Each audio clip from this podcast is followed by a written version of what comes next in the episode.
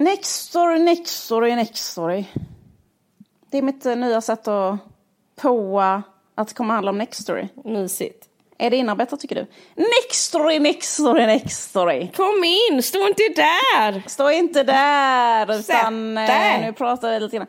När man har en podd som vi då eh, behöver, alltså ni får ju lyssna på den här podden gratis, eller hur? Alla goda. Och eh, men då är, går det ju till så att eh, man eh, måste få pengar någonstans ifrån. Och eh, en, en eh, aktör som faktiskt sponsrar ganska många poddar är ju Nextory.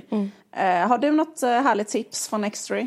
Eh, kan du slå dig i backen på att jag har? Alltså grejen är, jag är fan helt chockad. Eh, för att jag håller på att läsa nu en bok av James Baldwin som är, det är en svart eh, författare från eh, New York, USA som är uppväxt i Harlem. Hans pappa var eh, vad heter det, pastor och alla trodde att han skulle bli pastor. Och jag läser boken om hans liv eh, som heter Go tell it on the mountain som handlar om att hans, Wow. ha- han blir en författare istället och bara bryter med hela sin familj. Allt är så för jävla intressant och bra och klasskillnader och hej och hå. Men så finns det på Nextory biografin om James Baldwin som heter Baldwins Harlem, a biography of James Baldwin skriven av Herb Boyd. Mysigt med eh, biografier, älskar att läsa biografier. Ja, och om man älskar USA, om man älskar New York, om man älskar James Baldwin. Det är fantastiskt. Underbart. Eh, om du lyssnar på den här podden så kan du gå in på nextory.se kampanj och gå in och skriv in kampanjkoden VARG så får du Gratis, Nextory. abonnemang 30 dagar, det är helt otroligt. Gratis abonnemang i 30 dagar. det är väl ingen som är ledig längre ändå, så det är bara att kötta. Kom igen nu. Härligt. Tack så jättemycket för det Nextory. Tack Nextory. Jag var ju på eh, ditt eh, barns dop Ja. för eh, ett tag sedan. Yes. Var det Det var, kul? jätte, det var superkul. Tack. Det var så himla kul. Det var jätteunderbart. Tack. Men jag tänkte på en sak som... eh, eh, att du var otroligt uh, vackert klädd på dopet. Tack. Du hade en vacker kaftan, svartvit uh, typ sidenkaftan kanske. Mm. Lite 100%, något sånt slags 100% material. sidan. Ja, otroligt vacker svartvit sidenkaftan. Mm. Tack. Ett par eh, stilettklackade skor kanske, svarta skor. Högklackade skor. Calvin Klein köpte han 99 när jag tog studenten. Otroliga skor. Tack. Tack. Eh, fint hår. Tack. Du får på det hela taget väldigt vacker. Glad jag Och- blir. Tack. Ja, du var, du var otroligt vacker. Men- Jätte, jättefin. Och jättevacker, jättevacker familj, ni står där i kyrkan, bla bla, allting underbart. Och det som var pricken över i Ett. var att du hade inget smink. Nej. Du var ju helt osminkad. Ja. Eh, och det var så jävla snyggt. Ja, Men tack! Kär, jag börjar- bli kär. Vad vill du komma nu? Jag vill bara säga det här som en stilspaning Okej, som jag har gjort Mm, på sista kör. tiden. Grejen är att du har hållit på och på med det här länge, för jag kommer också ihåg på vårt bokomslag ehm, Mm. när vi skulle göra Kära Liv och Caroline, som jag tror fortfarande finns i handeln om någon är intresserad av det. Eh, då kommer jag ihåg att vi skulle göra en, ett photoshoot med Arvida Byström, Mm. en eh, underbar konstnär och fotograf. Och eh, då var du så här, på omslaget, jag vill inte ha något smink alls. Eh, och eh, varför vill du inte ha något smink alls? Jo, därför att det är snyggare när man inte har något smink. Och eh, det här är bara så jävla intressant insikt. Jag, Ibland eh, va? Eller, liksom, eller, eller menar du Ja, nu att men- det alltid är så?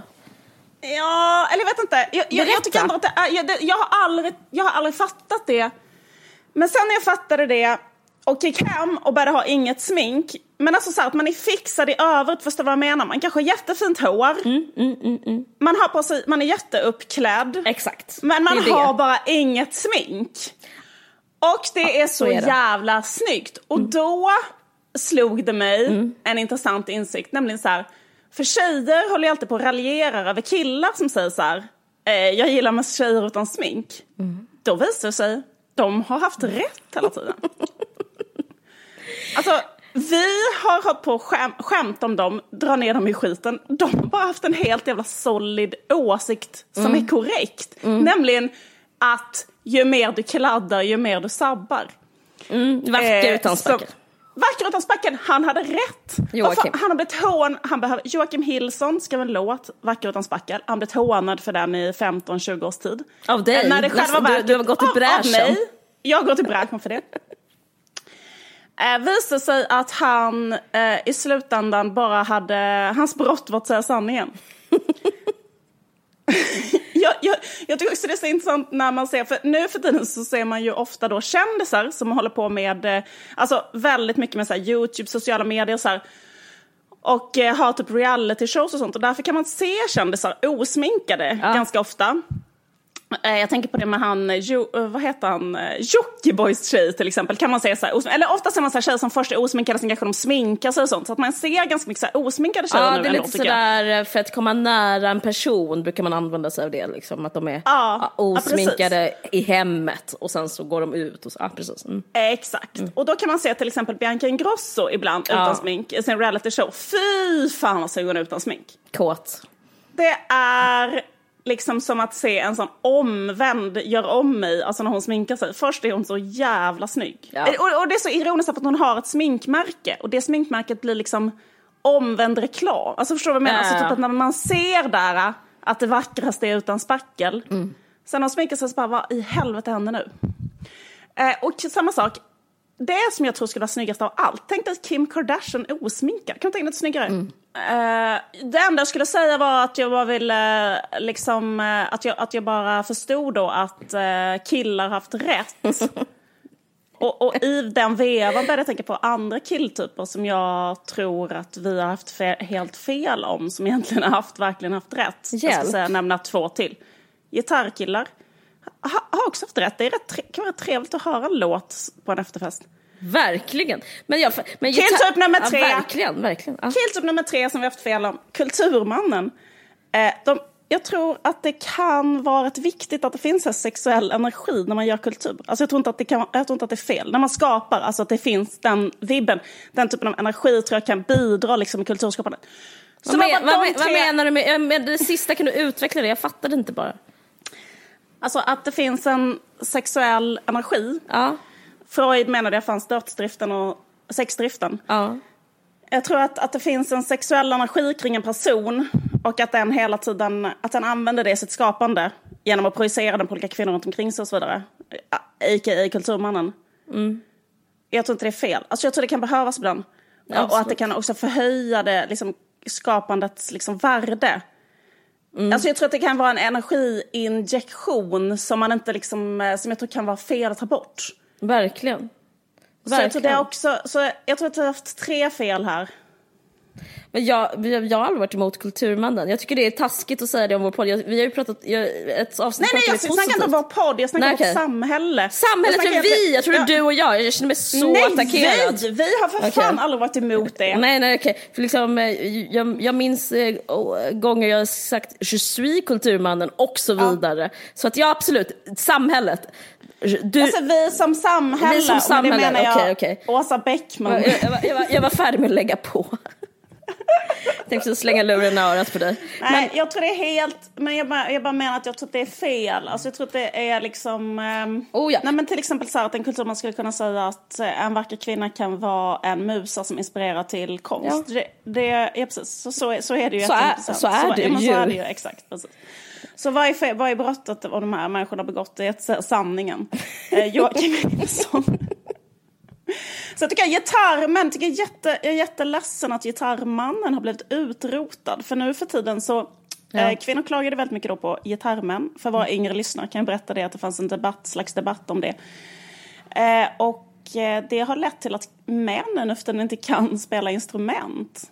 Vilket jag, vilket jag tycker är en sån jävla förlust. Tänk vad underbart det är med människor som trakterar ett instrument. Ja, men det, som, det har lett till att efterfester i, som eh, fenomen har blivit meningslösa. Ja. Nu sitter folk bara och tittar.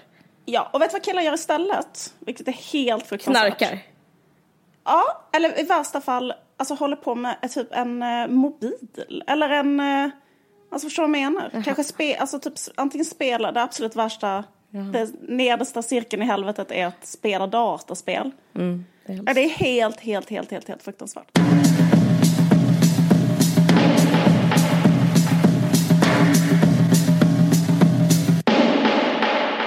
Ska spela Vacker utan sparkar som slutlåt. Ja, men det att... tycker jag vi gör. Jag tycker vi gör det. Eller någon annan. Finns det sån, Eller någon annan. sån som killar brukar spela på Ja. efterfester? Jag minns, en, jag har ett underbara Mm. minnen från eh, I want, att spela eh, Bob Dylans I want you. Jag har ju inte spelat men jag har lyssnat Nej, nej, när en har kille har, lyssnat. spelat den.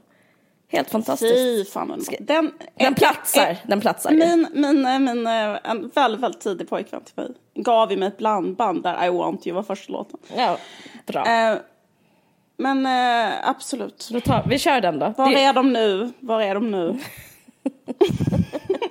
Sitter med näsan över någon jävla, liksom, något så, det absolut värsta så här, man som är för engagerad i sociala medier. Ja, det är sinnessjukt. Börja igen. Allt är förlåtet. Och Tack för att du tar upp det här. Det, är jätte, det var jätteviktigt att, Alltså, att du sa det. ja, jag tycker det. Alltså, det, det behövs en, eh, en renässans. Ja, jag håller helt och, med. eh, det är så himla himla trevligt. Så här. Fan vad trevligt också. Så här, tänk att spela en låt som så här, många människor kan. Sitter man och lyssnar på den tillsammans och alla kanske sjunger med och sånt. Hur kul är inte det? Hur trevligt är inte det?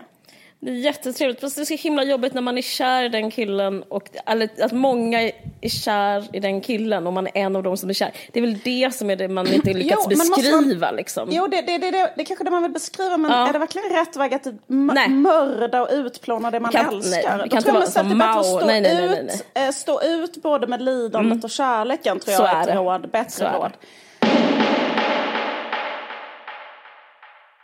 Men eh, hur är läget med dig? Jo men det är bra. Ehm, eller det är helt OK kan man säga. Mm. Eller jag vet inte, alltså på ett sätt. Till exempel på midsommar, då känner jag tacksamhet för livet. Alltså, för då, jag, Alltså själva midsommarafton? Ja, för då, Mm. då på morgonen så var jag så glad att jag hade någonting att ha bråttom till. Jag var tvungen att ta tåg och sen skulle vi ehm, ta en bil och, som vi hade lånat ut till någon och alltid liksom, vi höll på att liksom konka två vagnar och sprang till Odenplan och så kände jag, hann jag stanna upp och tänka, jag tror jag kanske att jag grät och tänka, jag är så glad att jag är på väg.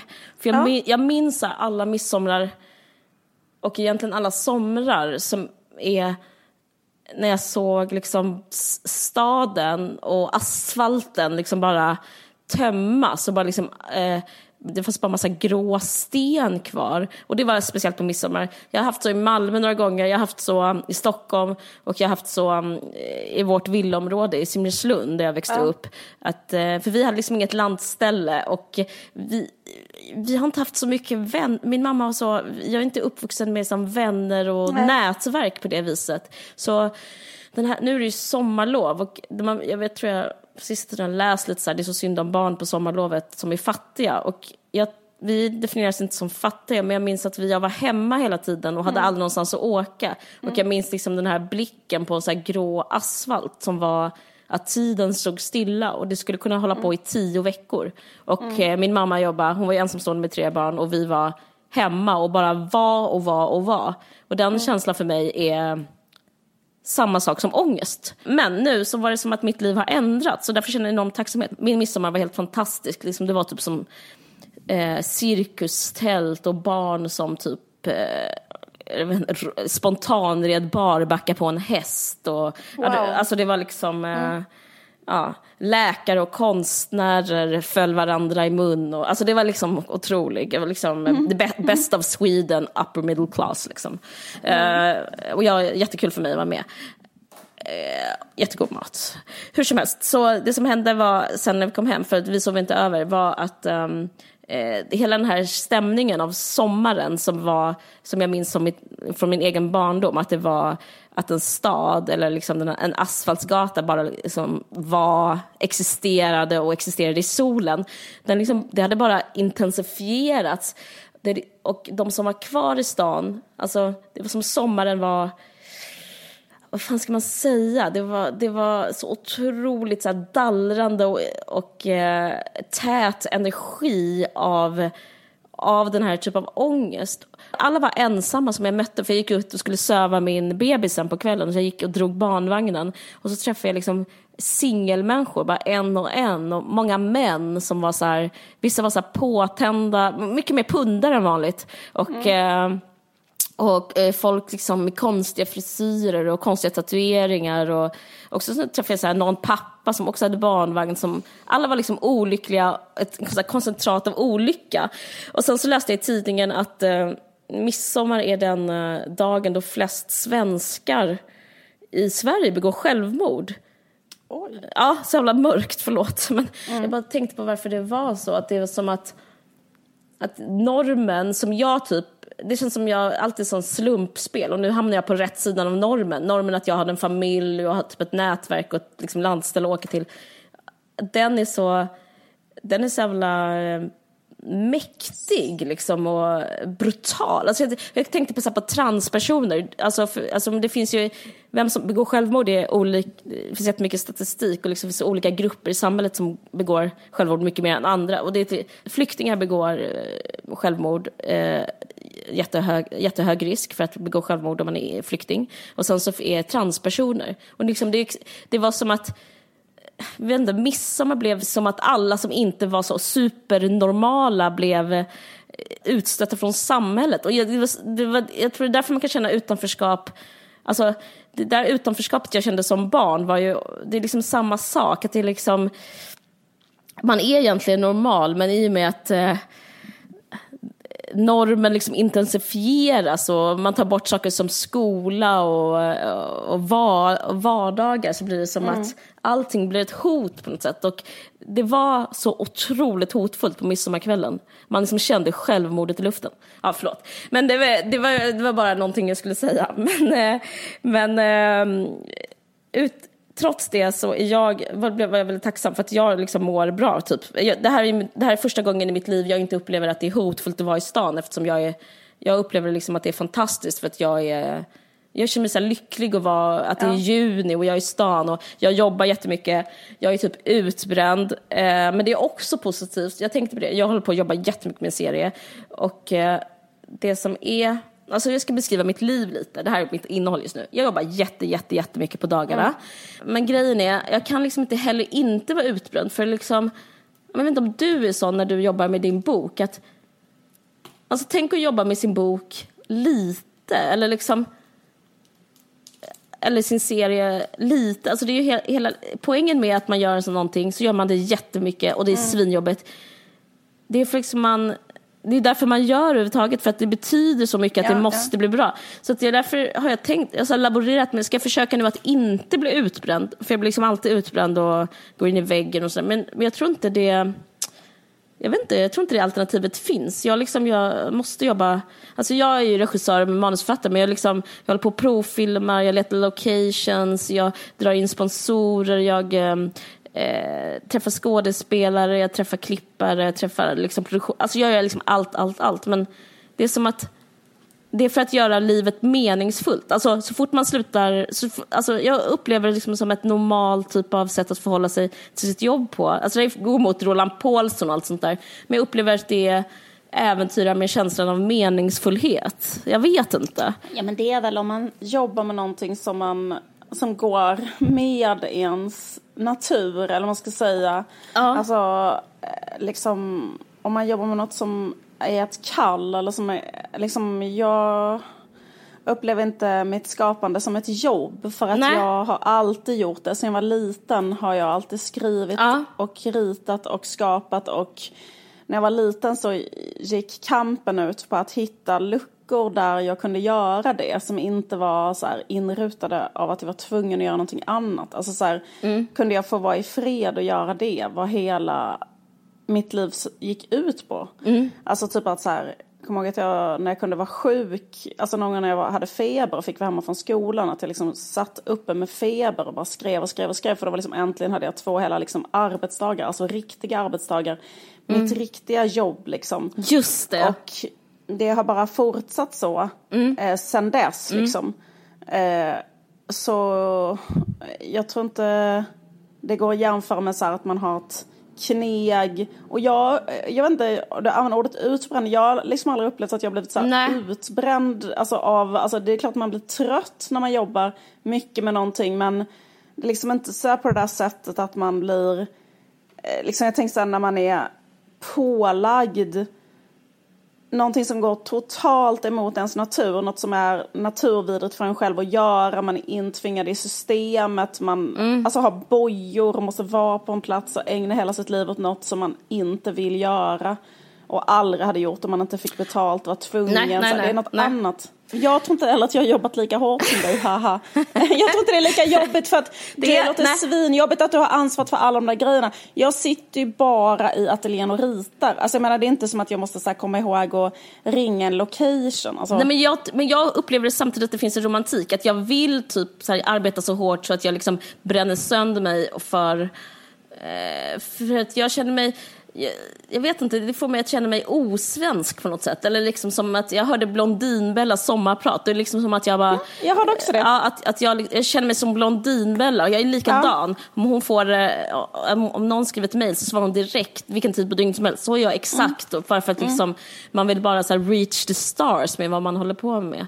Och sen så blir det också... Och hon sa så här, för mig finns inget sen. Det där kände jag Nej. igen mig Ja. exakt Ja, också. det är också jag, det, jag ja. gör också alltid saker direkt. Men vet du vad jag tror att det handlar om också? Att man har småbarn, eller? Jo, oh ja, För att man har oh inte ja. tid Nej. att skjuta upp någonting. Så att det är så här, jag behöver köpa en ny lampa men då går jag in, alltså då bara köper jag en lampa. Alltså jag, jag, kan inte, jag kan inte ens liksom vänta, för jag kommer aldrig ha den tiden. Jag kommer aldrig ha tid nästa gång att gå utanför dörren. Alltså typ att det är så här hela tiden.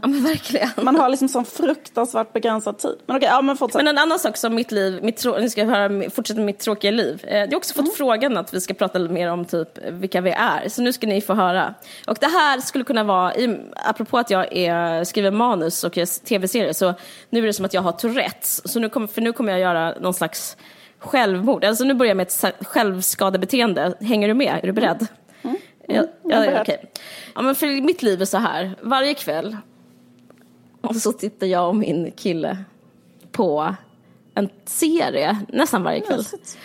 Ja, det är i alla fall, det är, det är mysigt fast det är inte fem plus mysigt, det är tre plus mysigt. För att vi ser på alltid en dålig serie och vi ser, och vi kommer aldrig liksom se på en bra serie och vi liksom vi, hur vi än försöker se på en bra serie eller en bra film så kommer vi aldrig göra det för vi har alla de här betaltjänsterna. Vi har Ja, HBO, vi har Netflix. Vi, Ja. Så därför så är vårt liv... Det är skit där. Det blir all, ja, Nej, det är helt okej. Förstår du vad jag menar? Det är det, vi, vi, Nej men filmerna, långfilmerna är skit. Det får du de är, jag skulle säga tre plus. Alltså, det är som att mitt liv, mitt sociala liv eller, och mitt kärleksförhållande är tre plus. För att det är liksom som att vi och vad vi har gemensamt. Och liksom, vi, det, alltså det är motsvarigheten. Att se på Netflix är som, som att bo typ i, en, i en mysig närförort. Alltså, jag vet inte om folk känner till men typ Midsommarkransen. För det är liksom som att den är helt okej. Allting finns där. Det kanske finns en restaurang som serverar sushi.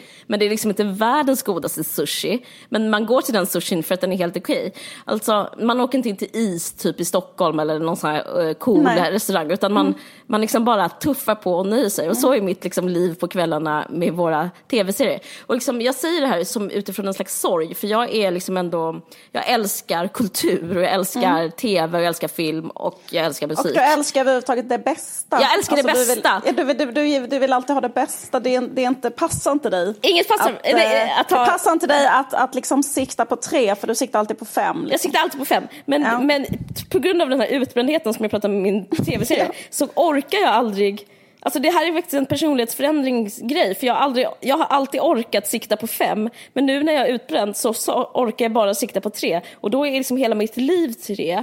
Alltså det handlar inte bara om mitt kärleksförhållande och li, mitt liv på kvällarna utan det är liksom som att eh, alla mina behov, eller snarare min vilja har liksom ersatts av eh, liksom HBO, Netflix, men även så här Twitter och Instagram och Facebook.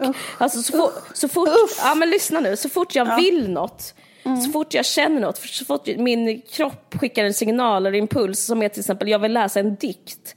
Då tänker jag så här, nu ska jag göra det och då tar jag fram min telefon eh, för att söka kanske till, på någon dansk poet som jag älskar. Eller liksom.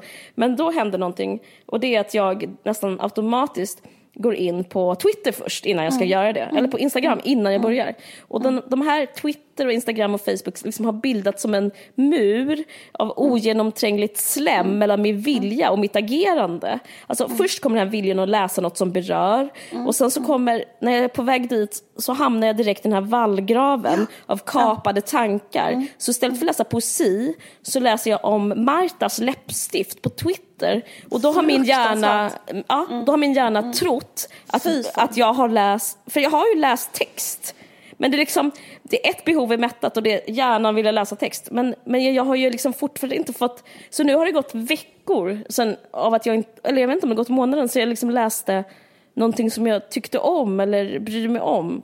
Mm. Alltså det är som att jag aldrig kommer längre. Det är som att jag är inringad i den här, av sociala medier. De har, det är som att jag sitter i fängelse de har skapat en liksom medelmåttig, ja. ett medelmåttigt fängelse, ett medelmåttigt till, fängelse. En, till ens hjärna ja. med, eh, med stängsel runt. Ett stängsel runt, för att allting ja. är så här, jag har alla impulser som är eh, jag vill läsa, för så har jag alltid varit mm. som jag var liten. Pratar, du, det du pratar om, man vill, det enda man vill är att läsa och skriva. Det enda man vill är att läsa och skriva. Ja, då skriver jag, det enda jag gör då det är att läsa och skriver på Twitter och Insta.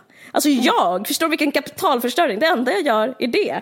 Och, och, och då lever jag det. Och sen så på kvällarna så sitter vi liksom eh, Alltså det, det, grejen, är att, och grejen är att det är inte så ointressant heller, det är det som är problemet. Att läsa om Martas läppstiftsreaktioner hos män, typ att många är så här, apropå vad du pratade om, att, att många har skrivit så här, hon, hon sminkar sig för mycket tycker alla. Ja, de hade rätt i det tycker de, jag, för jag tycker de, faktiskt hon är snygg utan smink. Hon, alltså jag vet ingenting om detta men nej, jag kan nej, tänka mig att hon är snygg utan smink. Det, här, det, det, så, är det. så är det. Alltså det här är en underbar knyta ihop säcken-grej. Mm. Men det är ändå bara det. Det är ändå inte en slags en djup känsla av livsförändrande nej. poesi. Så det, är, så att det är kul att tänka på att män klagar på Martas läppstift. Men det är inte liksom det som gör att man, livet blir värt att leva. Så därför lever man i den här konstiga, mm, ja men, ja men typ tre plus-världen hela, hela tiden. Det finns ingen passion. Passion driver ju annars en liksom läsa saker och leta upp saker. Och så här, jag måste köpa något, jag måste så här, in i biblioteket och eh, kolla på den här HCE-hyllan där jag liksom, har det kommit in något nytt av, liksom, jag vet inte, The Great American mm. Novel som jag älskar. Nej, istället är jag där, Martas läppstift, Martas läppstift. Ja. Skitsamma.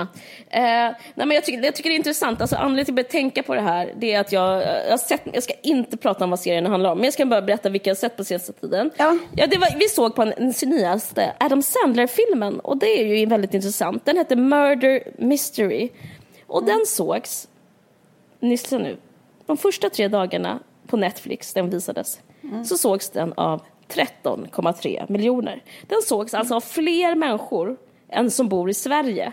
Mm. Två plus i den. Den är väldigt dålig, men den finns på Netflix och den är ny. Så att liksom behovet som är så här, jag, vill se, jag skulle gå och se en ny film på bio, ersätter liksom det här. Och det, och eh, det är en jätte, jättebra skådisar med och liksom, eh, alltså det är som att den här, de här betaltjänsterna bara liksom äter upp alla, alla impulser till att vara konstnärer och skådisar och regissörer och bara liksom mättar behovet av ja, men det som liksom får livet egentligen att gå vidare, alltså den här kärleken och passionen till konsten. Det är så jävla obehagligt tycker jag. Och till exempel i Big Little Lies 2, de bara liksom suger in alla liksom också. Som, du vet Meryl Streep, det är en av mm. världens bästa skådespelerska. Mm. Nu har hon också kommit in i Netflix-skiten. Så nu, eller den här är på HBO, men då, då har de gett henne en pissroll som hon får för det, är, det här är liksom pengadrivet, så hon får så otroligt mycket betalt, så därför gör hon sämre skit. Och du vet eh, Mad Men, Christina Hendricks som spelar Joan, hon med mm. jättestora bröst. Mm. Otrolig skådis. Ja, hon är med är nu på en Netflix-serie som heter Good Girls, som också är verkligen 3 plus. Och de här serierna går runt för att sådana som jag bara sitter och tittar på dem kväll efter kväll efter kväll det är liksom som att eh, Netflix och HBO har liksom blivit som ett ställe konstnärer och konstälskare kommer få dö. Alltså det är en slags, det är en slags begravningsplats upplever jag. Alltså jag och, och sen så, och det är liksom i det mikro, men i makro om man zoomar ut lite så är det liksom som att hela mitt liv då har blivit tre plus. Alltså mitt liv liksom speglas i det här för det är ju det jag gör. Och, och, mitt, och min kill, alltså förstår du, vårt förhållande är liksom jättepåverkat av det här också att vi det är så, vi upplever bara tre plus-grejer tillsammans, jag och min kille. Alltså, vi, alltså det är liksom som att... Det, du vet hur det känns när man vill ge, visa någon en bra låt? Ja. Men vi, känner, vi gör alltid så att vi visar någon varandra en halvbra låt. Alltså det är så himla sjukt upplever jag. Och sen, Nej men det är ett jätteallvarligt problem. Ja. Och det beror på, alltså det är ju alltså late capitalism Ja. som du pratar om. Innan så fanns det ju en större mångfald på Ja. internet. Men det har ju liksom blivit så att det är koncentrerat till liksom ett fåtal aktörer. Mm. Som, som sätter alla agendan och man är tvungen att, alltså till exempel är man ju tvungen att använda Google. ja. Och då har liksom Google algoritmer. Och det är samma sak med Netflix. Alltså så att det, Nu finns det så fem saker som alla använder. Ja. Och exakt som du säger så är alla de sakerna tre plus. Ja. Och det går inte. Det är jätte, jätte, jättesvårt att få tag på och kunna titta på en bra film. Alltså så här, säg att du vill kolla på så här Tarkovsky Stalker. Alltså så här, hur gör du? Alltså fattar du vad jag menar? Typ så här, eller så här, man kan köpa enstaka filmer på iTunes men där finns till exempel inte den. Nej. Ja, men så om man ska köpa den, finns den som betalar? Alltså så Nej men jag vet. att, att det är svårt i alla fall. Eller så här, hitta så alla Bo Widerbergs filmer. Man bara så här, okej man kan gå till biblioteket, måste man låna dem, måste man ha en sån CD, måste man skaffa en sån extern CD-disk. Alltså, så, alltså det är ganska mäckigt. Ja, det är att det. hitta så det som verkligen är bra i vår kulturhistoria liksom. Mm.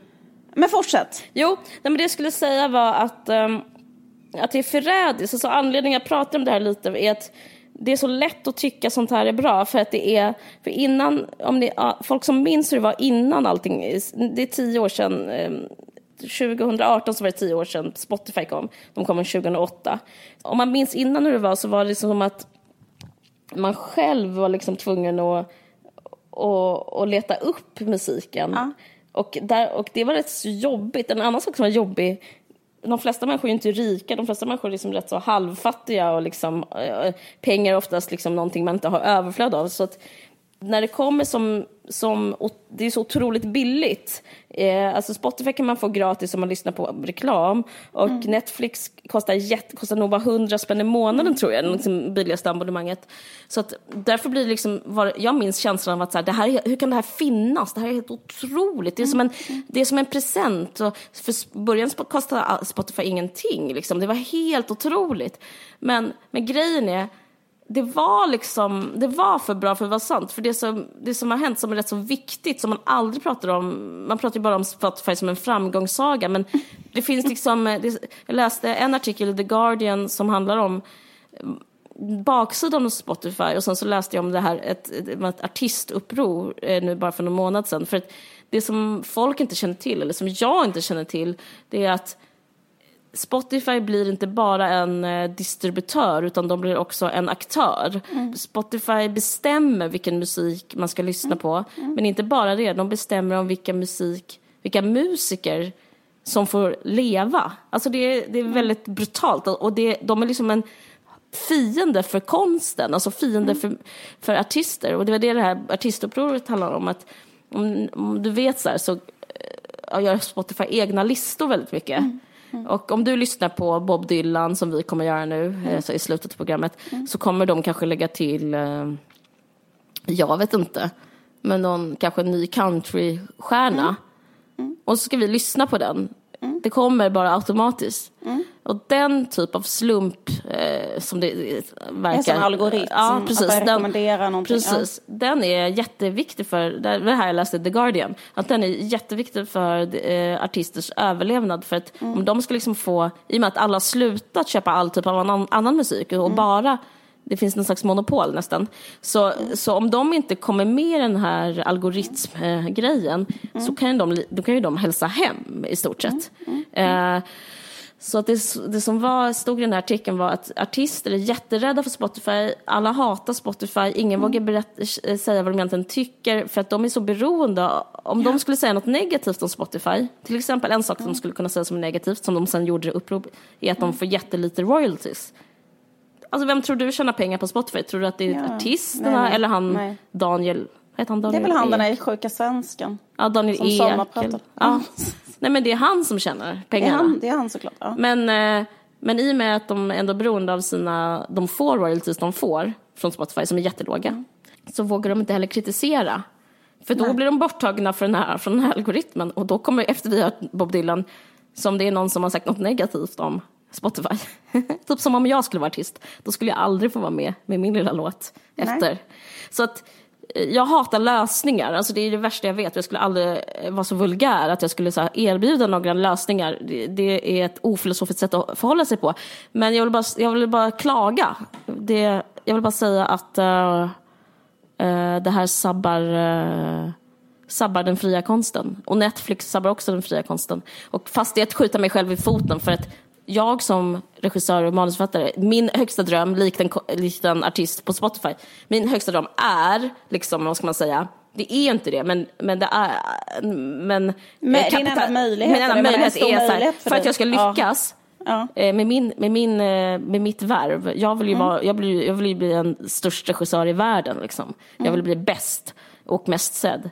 Så är jag ju också beroende av Netflix. Så det är ju jättedumt för mig att klaga på dem. Men jag vet inte, samtidigt känner jag, jag, jag är på ett lite sånt jävligt humör idag. Jag känner lite att jag känner lite modig och säger så här, uh, det är bara tre plus. Uh, och jag, jag vill att mitt liv ska vara mer än så.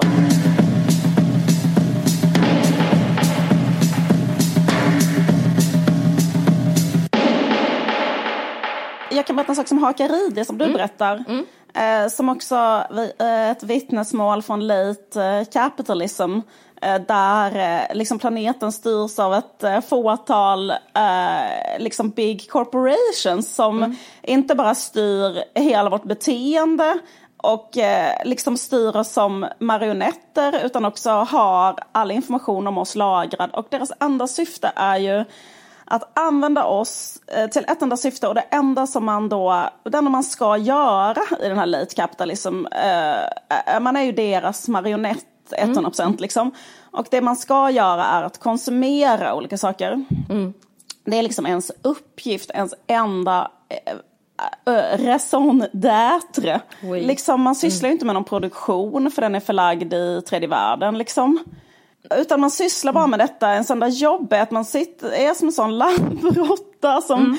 Eh, de, man trycker på sån pelletsknapp och det är den like-knappen och då ger de en eh, mat. Alltså så, så, så, mm. så, beter man sig efter hur deras, alltså sådana techföretag har bestämt. Mm. Liksom.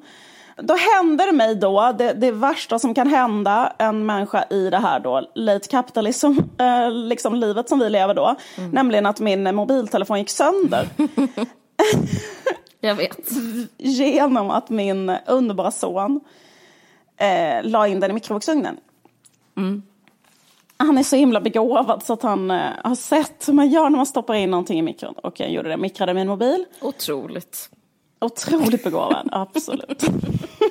Tänk han är inte ens ett och ett halvt. Han får börja liksom skolan. Liksom han ah. får börja skolan nu.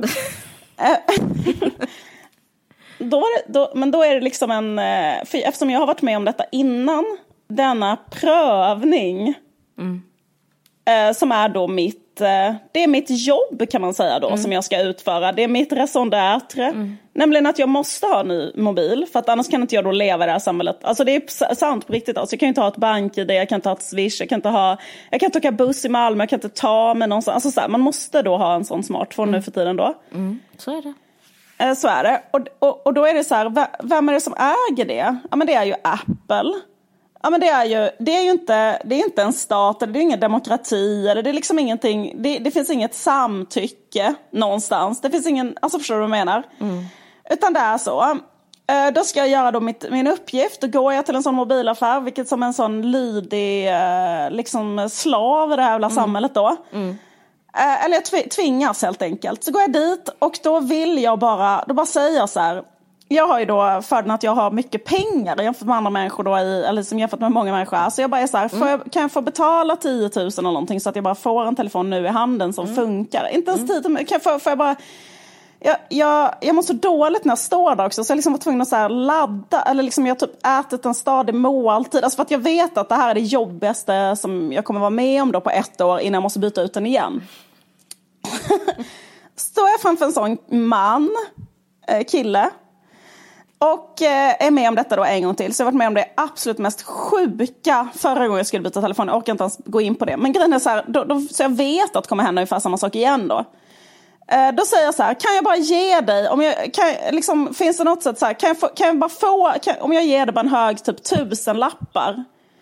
Får jag då, kan jag då få en telefon som funkar så som min förra gjorde och kan jag bara gå hem och liksom börja använda den? Mm. Jag kan uh, se dig framför mig. För att, alltså, det, jag känner ju dig så bra. Jag vet exakt hur du är i den situationen. För du är också så att du får panik av liksom, ja. själva, själva situationen. Att vara du vill liksom inte höra han Nej. svara, du vill bara att han ska bara, slä, du vill slänga tusen lappar på honom och du vill ja. att han ska slänga en telefon på dig och sen vill mm. du springa därifrån. Du, ja. du, du myser inte alls där. Nej, du har... det är som att vara i Hades ja, att vara en sån mobiltelefonaffär. Det är absolut mm. värsta jag vet. Och sen så skriker han nej, nej, nej. Du får inte göra det. Det går inte att göra så. Eh, det går inte Caroline. Det går inte att göra så. Och det är för att om jag hade gjort så så hade jag varit pyttelite mindre deras labbrotta. Mm. Nu gick jag, försökte gå in i fel sådana eh, korridor i mitt laboratorium så tvingade de mig då att gå in i en annan, annan korridor som, där de kan plåga mig ännu längre. Alltså, och, och tvinga mig att vara deras slav ännu mer. Mm. Och då ska de fortsätta plågeriet av mig eh, och ta mina pengar ännu mer och ha mig ännu mer beroende av dem. Och liksom, det är mycket det här att jag ska ha fri surf för att jag ännu mer ska vara på deras äckliga jävla liksom, big corporations jävla plattformar hela dagen och sånt. I alla fall, det är det så här, ja, eh, då ska jag säga upp mitt gamla abonnemang så ring, han säger då att han ska ringa och fixa allting till mig.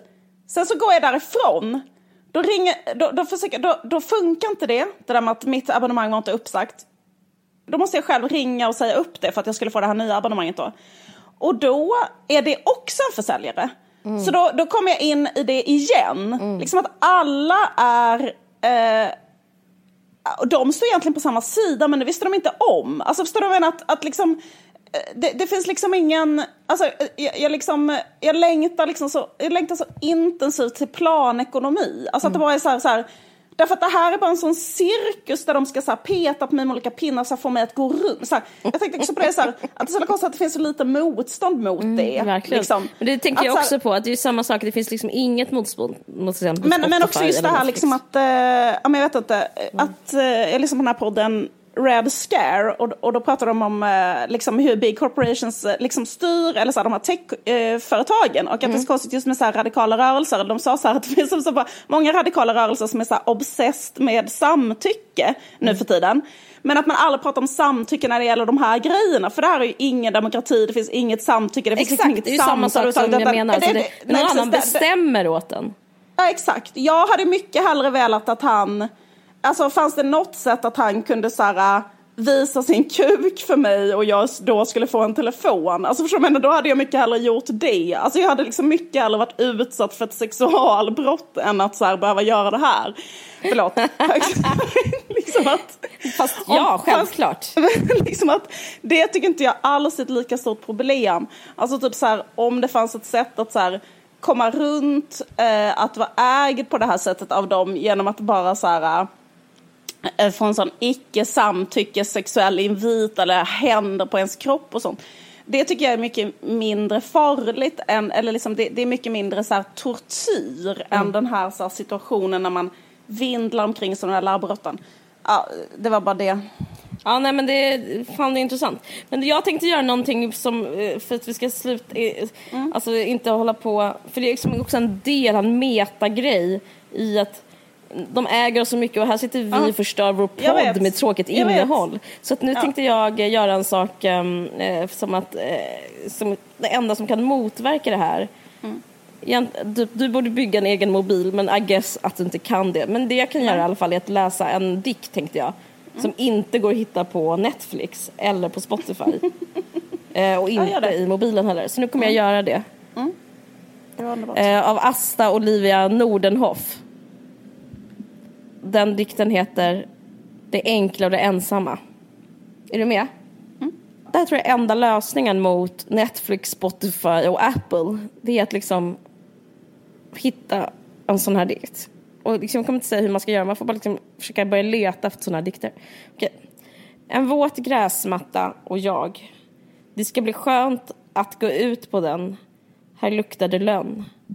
Det enkla och det ensamma inte dö för egen hand, inte äga sig själv fullständigt. Det lagbundna och plikterna. Ordna te och apelsiner åt de sjuka. Att livet kommer utifrån. Morgonens tidigaste vatten. Nerverna är galnare än jag. Värmen och bakfyllorna. Jag avlägsnar mig från dem jag älskar med hela kroppens underliga styrka. Fick insikt i hur jag kommer dö. Jag såg explosionen inifrån, från blodets perspektiv. Jag blev upprörd av det. Min kille sa lugn Olli. Nu vet jag inte längre om jag fick möjlighet att uppleva min död som den parallelltid redan inträffat. Det är inte säkert, så senare.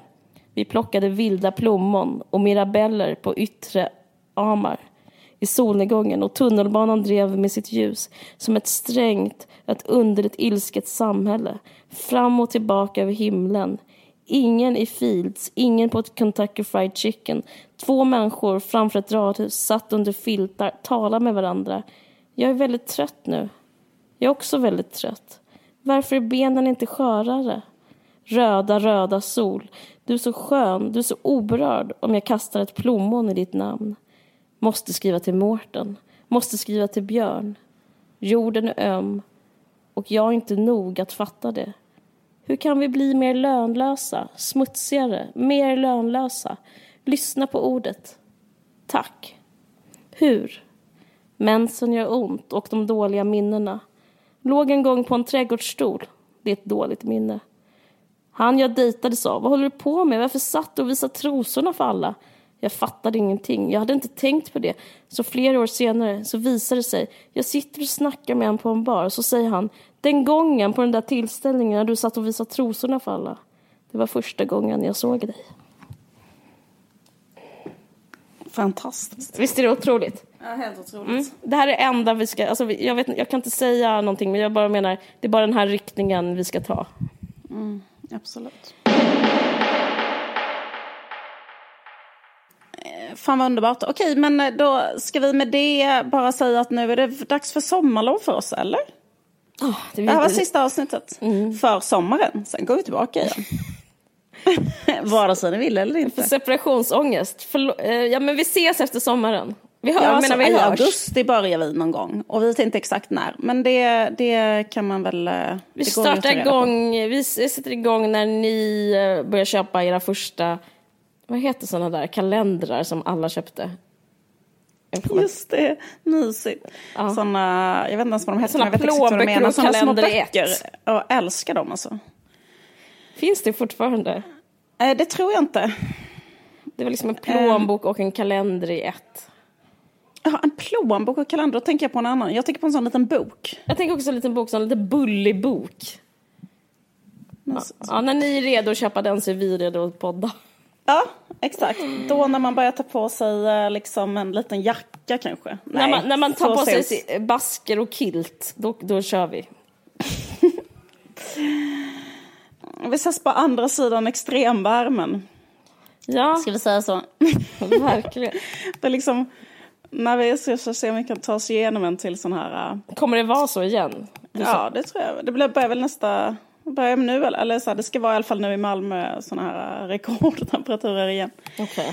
Uh, okay. Men uh, jag vet inte om det kommer vara så resten av sommaren. Det behöver inte bli så, men det kan bli så.